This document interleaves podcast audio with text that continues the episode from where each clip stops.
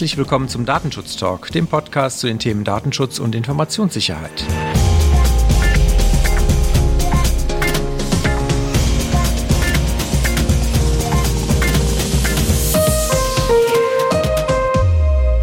Heute ist Freitag, der 9. Oktober 2020 und wir schauen wie gewohnt einmal zurück, was in der Woche des Datenschutzes so passiert ist. Unser Redaktionsschluss war, auch das kennen Sie, um 10 Uhr heute Morgen und mein Name ist Heiko Gossen. Mein Name ist Markus Zechel.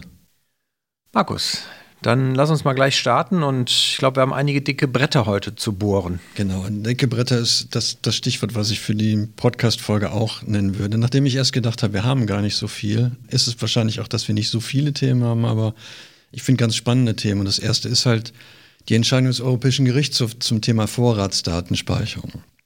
Der Europäische Gerichtshof hat sich ja mit dem Thema der Vorratsdatenspeicherung schon 2014, 2016 auseinandergesetzt und hier geht es darum, dass die Luxemburger Richter tatsächlich nochmal die Bürgerrechte gestärkt haben. Die Luxemburger Richter haben deutlich gemacht, dass eine flächendeckende und pauschale Speicherung von Internet- und Telefonverbindungsdaten eben nicht mit der europäischen Grundordnung vereinbar ist. Also wichtig finde ich, dass Sie hier nochmal die, die, den Datenschutz grundsätzlich gestärkt haben.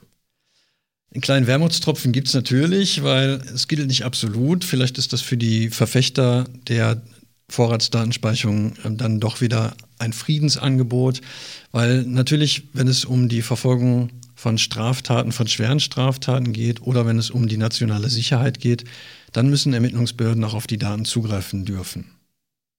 Das ist in der Tat ein dickes Brett, weil ich kann mich erinnern, noch zu meiner Zeit bei Telefonica habe ich mich damit schon beschäftigen dürfen und ja, das ist ein, ein Brett, an dem die EU und auch die nationalen Sicherheitsbehörden ja und, und auch der Gesetzgeber schon seit über zehn Jahren, glaube ich, bohrt. Ja, ich habe auch ein, ein, dickes Brett, beziehungsweise Herr Brink aus Baden-Württemberg hat hier auch an einem dicken Brett gebohrt. Und zwar hat er das Urteil des Bundesverwaltungsgerichts kommentiert und hier nochmal auf die Grundrechtscharta der Europäischen Union verwiesen. Und zwar geht es um das Urteil, wo die Auskunftsrechte für die Betroffenen auch gegenüber Finanzämtern nochmal gefestigt wurden. Und Hintergrund war halt, dass ein Insolvenzverwalter eigentlich Auskünfte haben wollte und sich auf Artikel 15 DSGVO gestützt hat. Da hat das Bundesverwaltungsgericht aber gesagt, nee, das geht nicht.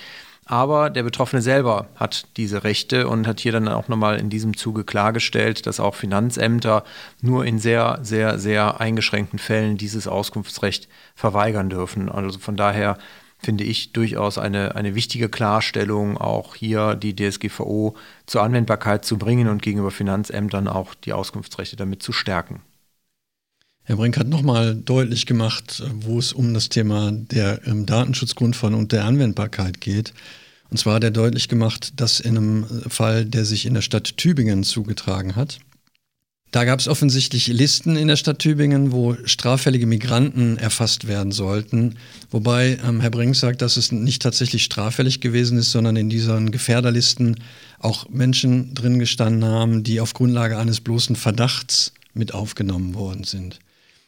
Interessant ist, dass dem Ganzen wohl ein relativ langer Streit zwischen der Stadt Tübingen und dem Landesbeauftragten vorangegangen ist und ähm, Herr Brink beklagt sich dann tatsächlich in der Pressemitteilung auch nochmal darüber, dass es immer noch fehlende Akten gibt, die er nicht einsehen konnte. Worauf das Ganze natürlich hinausläuft, ist, dass für die Verarbeitung der personenbezogenen Daten es keine Rechtsgrundlage gab. Das heißt, ähm, die Daten waren zu einem bestimmten Zweck erhoben worden. Es gab eine Zweckänderung und für diese Zweckänderung konnte die Stadt Tübingen offensichtlich keine Rechtsgrundlage beibringen. Und damit ist natürlich ganz klar, ist die Verarbeitung unzulässig. In die Kategorie dickes Brett fällt es aus meiner Sicht, weil hier tatsächlich zum ersten Mal eine rechtswidrige Datenverarbeitung einer Kommune untersagt worden ist in Baden-Württemberg. Das finde ich schon von einem sehr großen Schritt. Ja, hoffen wir, dass er, dass er auch funktioniert.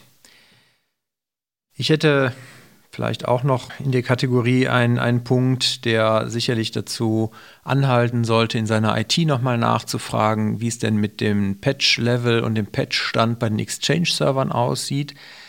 Wie Heise Online berichtet hat, das BSI jetzt nochmal gewarnt vor einer Sicherheitslücke, die schon seit geraumer Zeit besteht, zu der es auch seit Anfang dieses Jahres schon einen Patch gibt.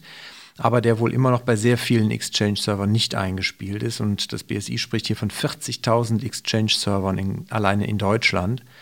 Das ist natürlich dahingehend kritisch, weil diese Systeme ja typischerweise auch direkt im Internet oder direkt aus dem Internet erreichbar sind, weil sie ja E-Mails empfangen und senden können müssen zum Beispiel.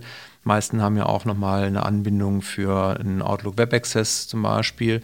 Von daher, da sollte auf jeden Fall nochmal nachgehört werden in der IT, ob denn diese Patches installiert wurden und ansonsten auf jeden Fall darauf hinwirken, dass sie eingespielt werden. Was ich irritierend finde, dass diese Sicherheitslücken auch schon wohl ausgenutzt worden sind. Also es ist nicht nur latent ein Risiko, mit dem man sich beschäftigen muss, sondern es ist ganz konkret. Konkret geworden ist es auch für ein Unternehmen in Spanien, und zwar die Leica Mobil. Da geht es darum, dass konkret die Aufsichtsbehörde in Spanien ein Bußgeld verhängt hat in Höhe von 60.000 Euro. Die 60.000 Euro sind deswegen fällig geworden, weil das Unternehmen scheinbar nicht ganz nachvollziehen kann, ob die Personen, die die Prepaid-Karten auch nutzen, auch die Personen sind, deren Daten verarbeitet worden sind. Und deswegen hat die Datenschutzaufsicht ein Bußgeld wegen Verstoß gegen Artikel 5 und Artikel 6 der Datenschutzgrundverordnung verhängt. Ja, ich glaube, hier in Deutschland hat man das äh, vor einigen Jahren ja schon dadurch abgelöst, indem man halt die Unternehmen verpflichtet hat, hier sich Ausweise zeigen zu lassen oder andere Verfahren wie Postident einzuführen. Von daher ist es etwas, was dann hier in Deutschland wahrscheinlich erstmal so nicht direkt den Unternehmen droht. Ja, ich hätte dann noch einen letzten Punkt und zwar haben wir schon in den letzten Folgen über die Privacy-Konferenz berichtet. Da sind jetzt die Aufzeichnungen der Vorträge online, gerade für unser internationales Publikum vielleicht interessant. Da sind auch äh, viele in Englisch. Also wenn Sie da noch äh, auch Kollegen im Konzern im Ausland haben, ist sicherlich immer wieder ein interessanter Link, den man da teilen kann. Wir teilen den auch, nämlich bei uns in den Show Notes.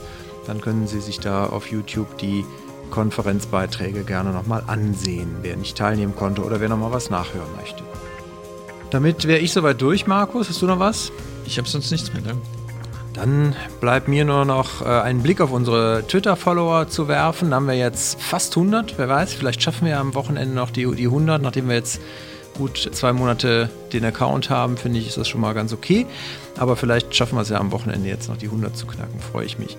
In diesem Sinne, Ihnen ein schönes Wochenende und dir, Markus, herzlichen Dank. Gerne. Bleiben Sie uns gewogen und auf bald. Bis bald.